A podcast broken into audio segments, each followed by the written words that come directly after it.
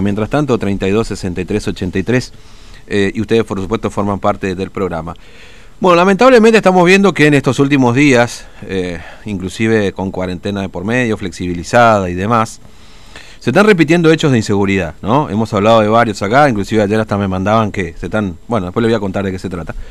Pero bueno, vamos a un hecho que ocurrió y muy grave en Pirané.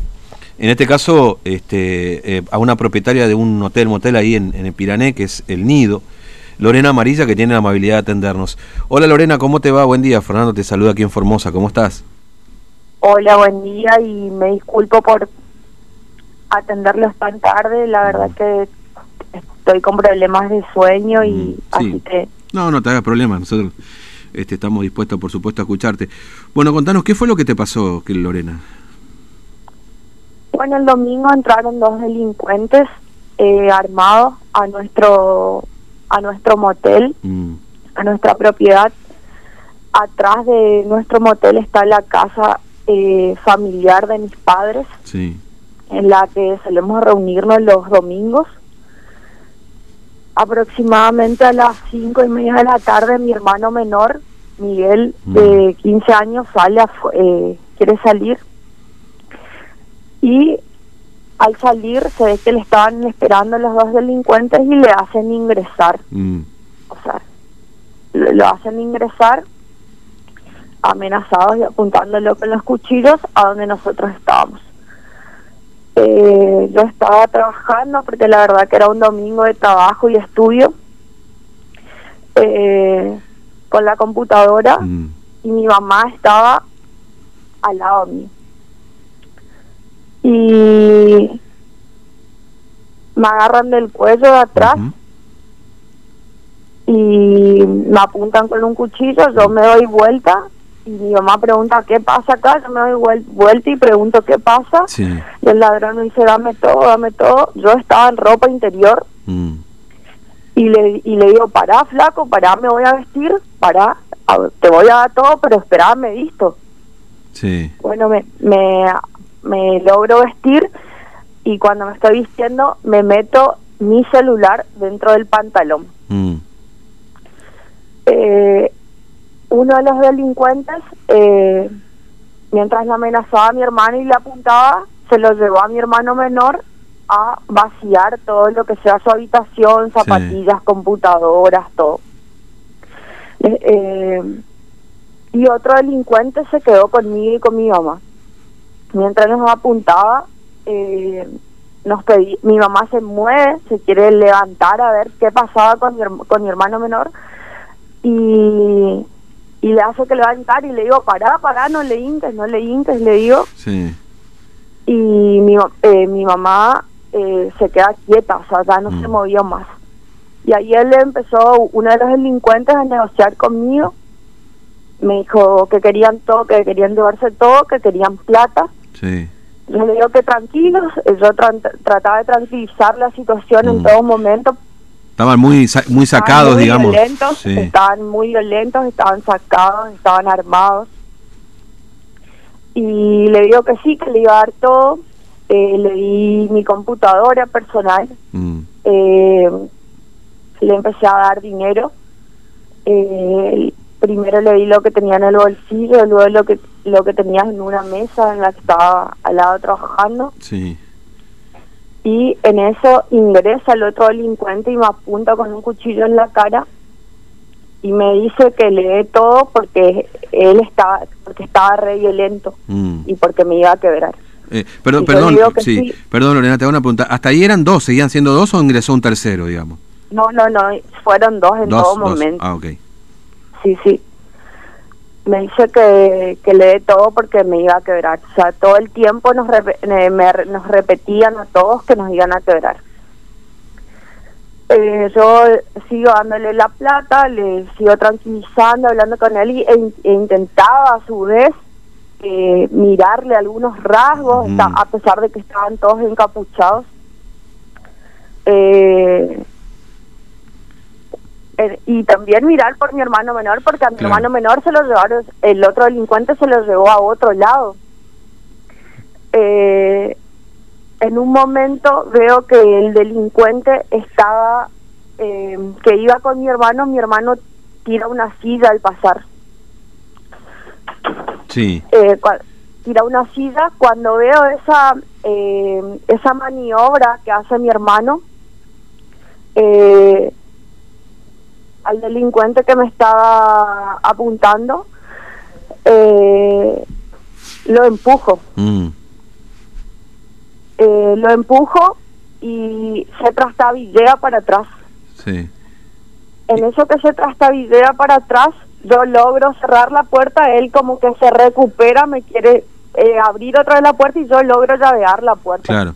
Esto es una habitación, vos entraste, te quedaste en una habitación de, de, Sí, de tu sí, casa. sí. Mm, Y eh, ahí logro sacar el teléfono que yo había escondido cuando, cuando me estaba vistiendo y logro llamar a la policía.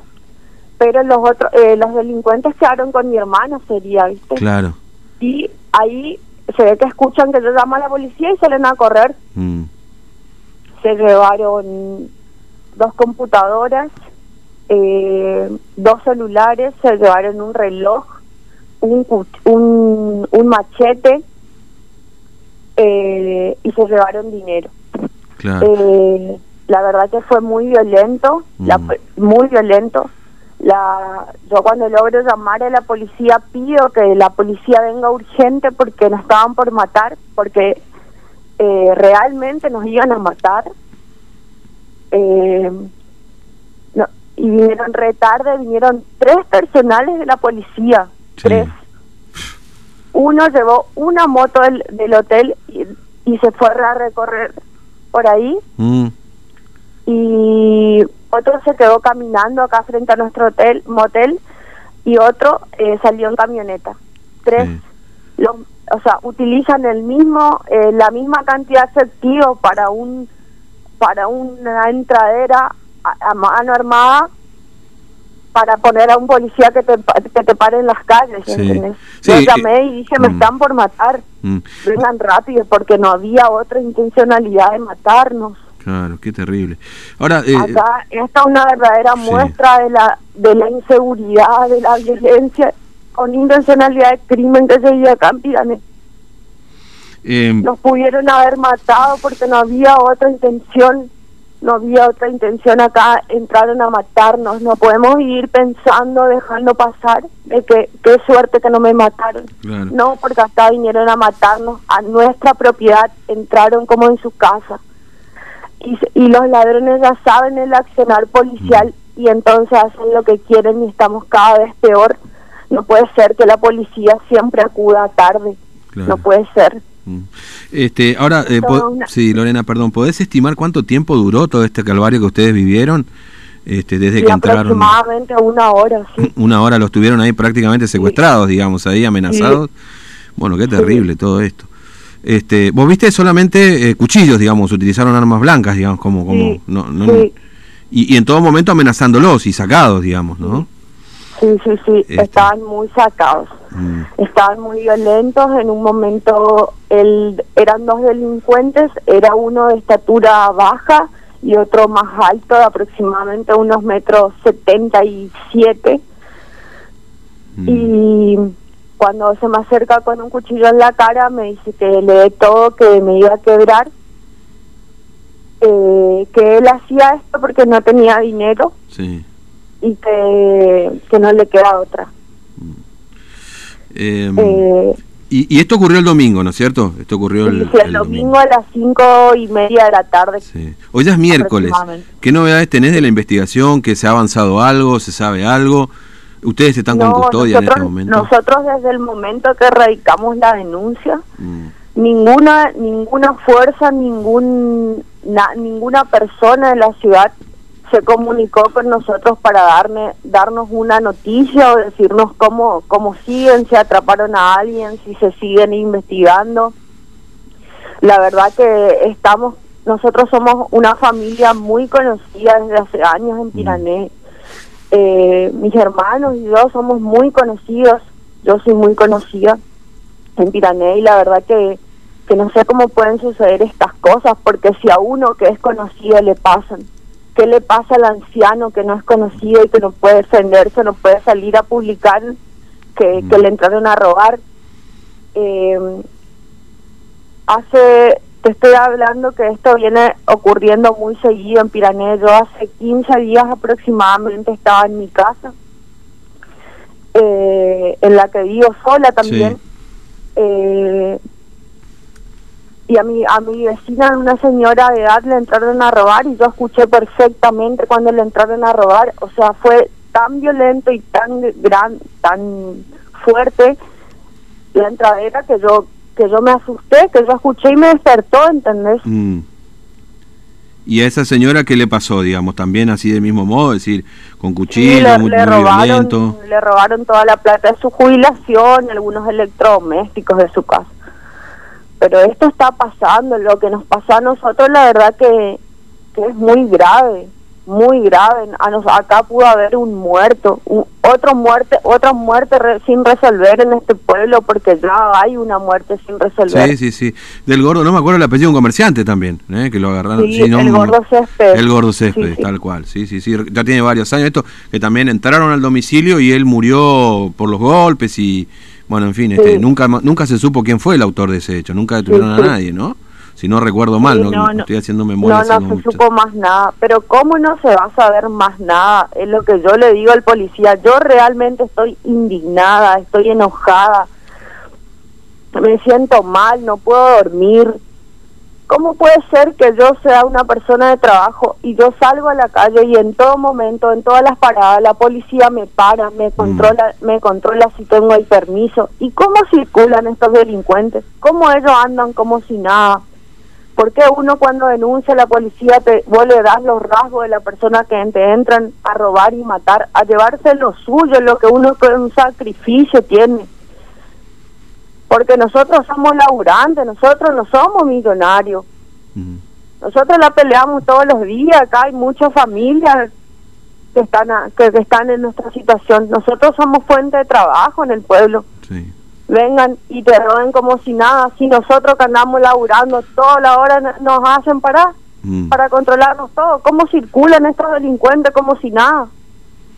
Vos les decís a la policía y la policía te dice, ah, sí, es fulanito, ah, pero no le podemos agarrar. ¿Y por ¿Cómo pueden suceder estas cosas? Ya no pueden suceder mm. más porque la próxima vez me van a matar y le hago a mí o a mi familia y le hago responsable directamente a la fuerza policial y a todo el Ministerio de Seguridad de la provincia, porque esto no es la primera vez que me pasa, no es la primera vez que yo llamo pidiendo seguridad a ver si pueden venir a darse una vuelta, porque hay muchos ruidos y que ellos acudan a la una hora o a las dos horas. Los delincuentes saben el mal accionar de la policía yo no sé si, yo realmente llego a pensar, ¿y si la policía está metido? ¿Por qué nunca se resuelve nada? ¿Por qué nunca se encuentra nada? Yo pienso cualquier cosa, me dan a pensar cualquier cosa, no pueden ser que estemos desprotegidos así. Tremendo esto, Lorena, la verdad. Este, mira, yo no, casi ni te interrumpo porque este, me imagino que también para vos es como una suerte de, de, de, sacar todo lo que tenés adentro, digamos, ¿no? Porque eh, lo que hemos vivido algún robo lo sabemos perfectamente, este nivel de indignación, y lo único que queremos es que nos escuchen y que alguien haga algo, en definitiva, ¿no? Los que deben hacerlo. Sí, sí, porque sabes que yo no puedo vivir pensando, qué bueno que no me pasó nada, mm. porque es lo que pienso, pensaba todos los días. No, yo hoy pienso diferente, me pudieron haber matado, la saqué re barata, porque tenían la intención de matarnos, a mí y a mi familia. Mm. Vinieron a llevarse todo y a matarnos realmente. No tenían otra intencionalidad. Mm. Eh, Lorena, este, muchas gracias por atendernos, muy amable. No sé si te quedó algo más por contarnos, querés decirnos algo más. Este... Pero realmente quiero que, que se sepan todos los hechos de inseguridad que se están viviendo necesitamos protección, no podemos vivir con miedo. Las personas que estamos trabajando, nosotros somos trabajadores, nosotros somos trabajadores y lo único que queremos que lo único que queremos vivir tranquilos, no podemos vivir como vivimos.